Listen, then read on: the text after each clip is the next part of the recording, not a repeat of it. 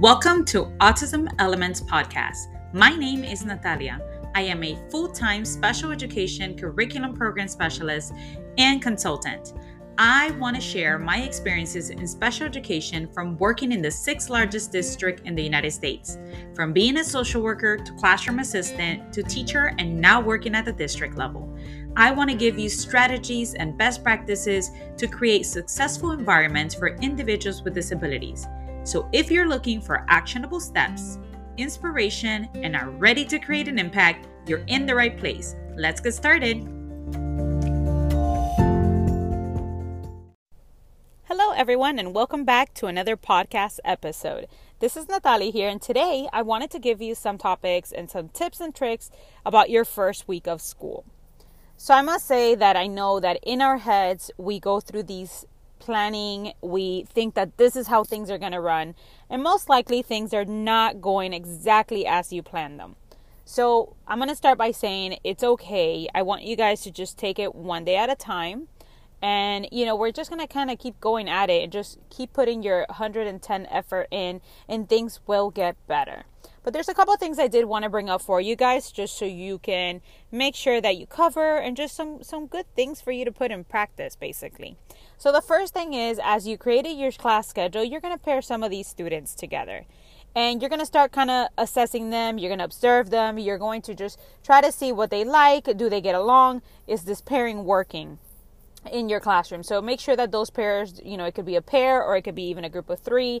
Make sure that they're all rotating together and see if that works out for you. That might be a good, easy way to run your your schedule and just basically rotate that group into the next center, for example.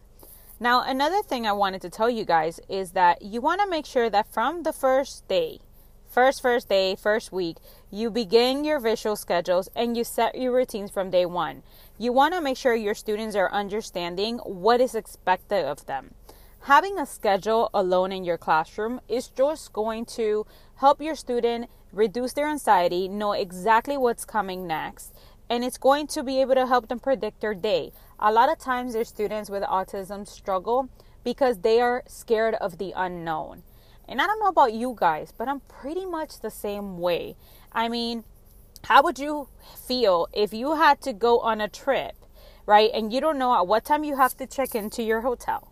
You don't know at what time your airplane is leaving. So you don't know when to make it to the airport. I mean, you don't know when you're going to be arriving at a place. You don't know the expectation. And then you're heading to a conference wherever you travel to, right? And then you don't even know what that day, you know, will entail. It's the same feeling our students will go through their day. So, having somewhat of an order and structure, not only is it going to benefit you guys and the adults in the class to redirect the students, but it's also going to help your students kind of know what's next and be able to redirect them as needed by having that in place. So, yes, it is important and it is super, super beneficial to make sure that the schedules are set and that you're also establishing your routines. So, if you have listened to some of my previous podcasts, one of the things I discussed was make sure that you have everything ready to go. And in your first week, yes, you're going to have students transition into your teacher time, but maybe you're not necessarily there. Maybe you're having them do some easy, you know, activities. Because I want you to teach your students the expectations of all your centers within your class. Now, this is in your first week, okay, guys? I'm not saying this is going to happen the rest of the year. You should be definitely sitting and giving direct instruction. But for the first week, keep it a little bit easy which leads me perfectly into the next topic that I wanted to cover. Remember, guys, we're not going to start from the beginning, day one, first week, demanding incredible demands, okay? I want you to guys to have in mind to put low demands on the kids, low expectations, and easy things, okay? And as the days go by, then you're going to start increasing the demand. Okay, then you're going to start challenging your students a little more right? As you're kind of like informally assessing them and getting to know them. And this is all perfect because you're you're using this week to assess your students. You're using this week to be able to get to know your students. Build a rapport with them, create some easy fun activities, simple activities. So in all your centers you should definitely have something going on. But again, it does not have to be super complicated things. You just want to keep enough things to keep them going, to keep the centers, you know, going, to teach the expectations of the centers, but at the same time it's not so demanding that you're completely, you know, teaching a brand new skill for them. when you do this do some you know fun interest. If you know your students interests make sure that you apply it within your centers. Make it fun. Make it engaging. You know make it sensory art music games. All these things are going to help you kind of get to know the kids. The kids are going to get to know you and you're going to start basically assessing how they work. So use it to your advantage okay so again make sure that these are some of the things that you are going to have in place for the first week now, I'm going to talk to you, even though this is the first week, I wanted to just touch base on some things that I'm hoping you already did. So, again, if you did not have a meet and greet, I hope you had some time to contact your parents in advance to create almost like a you know a social story to kind of get to know them. Maybe send some pictures of yourself so they can know who you are going to be what your classroom is going to be like. So if your classroom was ready and you can take a picture of it awesome include it in a social story. And this is going to help the students kind of have you know an idea of what they're walking into. Another thing i want to remind you guys is if again you didn't have your meet and greet and you had to contact your parents ask them basic information about their kid what is their favorite cartoons kind of get to know them. So again communicate with the parents to figure out what are some triggers what are some reinforcers that work for the child. So the moment that student walks into your classroom you can use this to your advantage okay? And for the staff that are going to be working with your students, make sure you do have a conversation with them. Make sure that they know ahead of time some of the things that you're going to be implementing in your class. You want your staff to feel as ready and competent to address what you're planning and provide the lessons you're planning and be a great support. But it's hard to do that if they don't know what you're going to be doing, right? So that was one of the things that I learned the most is to communicate with my staff and even my other support staff. So again, related service providers. I used to consult and collaborate all the time. And if you're working with paraprofessionals, make sure you let them know about the students. Give them like a quick rundown. Maybe provide an IEP or their, you know, educational plan of the student so they could get to know and read the, the services and the goals and just the, you know, the present levels of performance for that child. You want to share information about the student, okay? So these are things that I have learned that you definitely want to do. And another thing is that I want you guys to remember that we should have a quiet area or a calm down corner for the students, you know. And let's be honest with you, change is change, and change is incredibly difficult for our students with autism. But we need to understand that, you know, it may be overwhelming for them. It is a change, you know, especially with COVID. I mean, some of them have been home, some of them have not been able to, you know, apply all these things. So I want you guys to just make sure that you are having a moment or a corner in your classroom that students can come, recollect themselves, put themselves back together, calm down, and then be able to reintegrate themselves into your centers. Again, have some sensory things, have some calm down strategies, some visuals, some fidgets, anything to kind of help them regroup and then go back. Now, it doesn't mean that we're going to call this a timeout. Again, I want you guys to start changing your mindset. I want you guys to think of it as a calm down area, you know, just kind of a place where you can kind of regroup yourself, put yourself back together, and then again go back to the center. So make sure you have this because it will come handy and you'll thank me later.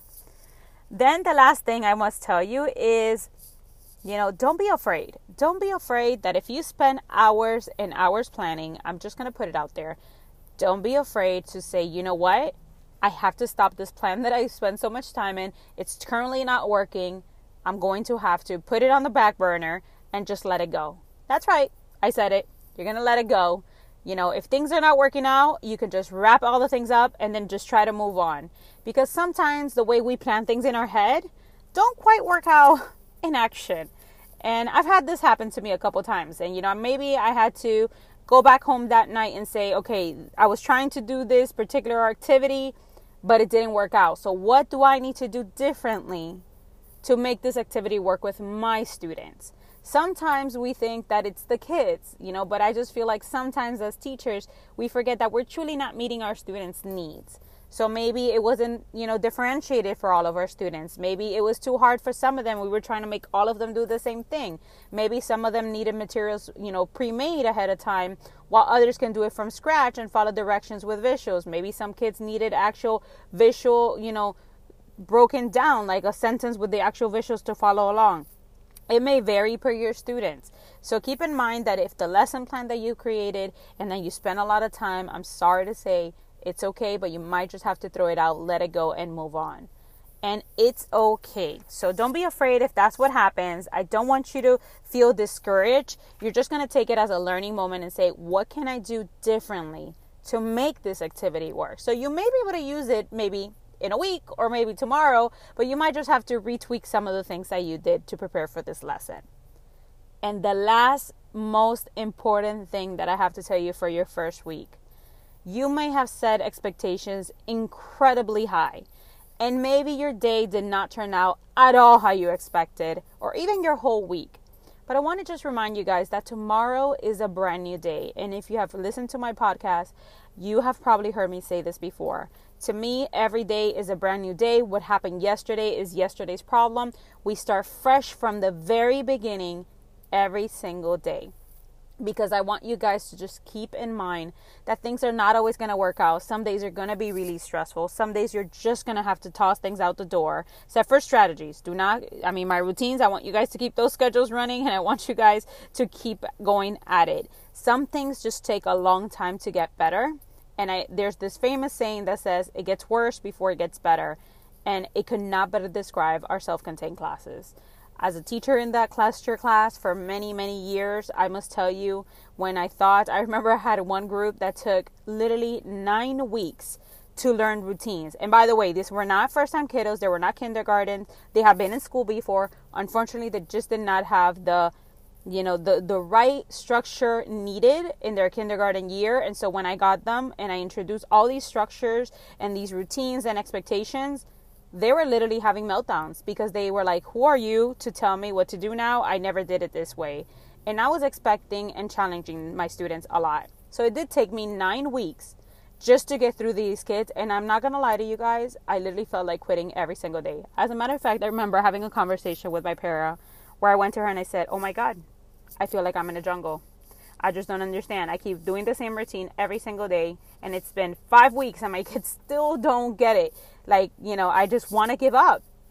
And my coworkers, they just said, keep on going. So that's what I'm going to ask you guys. Even though you feel like those schedules don't make a difference, yes, they do. Even if you feel like those routines are not going to get in place, yes, they will. You got to keep on going. And you got to remember tomorrow's a brand new day. So if you need to go home and drink your adult juice, or you need to listen to your music, or you need to work out, or do your yoga, whatever it is that you do to calm yourself down, do it and come back fresh the next day. I promise you, these kids, they don't want to do these things, they want to learn, they want to make you happy. I promise you, even though it doesn't seem like it, they really do. And I promise you that when you see them smile and you see the changes you're doing for their lives, you are making a world life difference. Okay, you're literally impacting these kids' life for the future. So I want you guys to just remember yourself no matter how hard it gets during that first week, you're going to relax, you're going to enjoy it, and you're going to remember tomorrow's a brand new day and you're going to keep on going. So I hope that some of these things that I just reviewed today kind of put something into perspective. I hope that you are able to apply this in your class. And remember, keep listening to us. We're going to be here to support you. If you have no one else, you have us, and we are a family, we are a team. So I hope that you have a wonderful school year and keep on listening to future podcasts for more information and more tips. Thank you guys and have a wonderful day.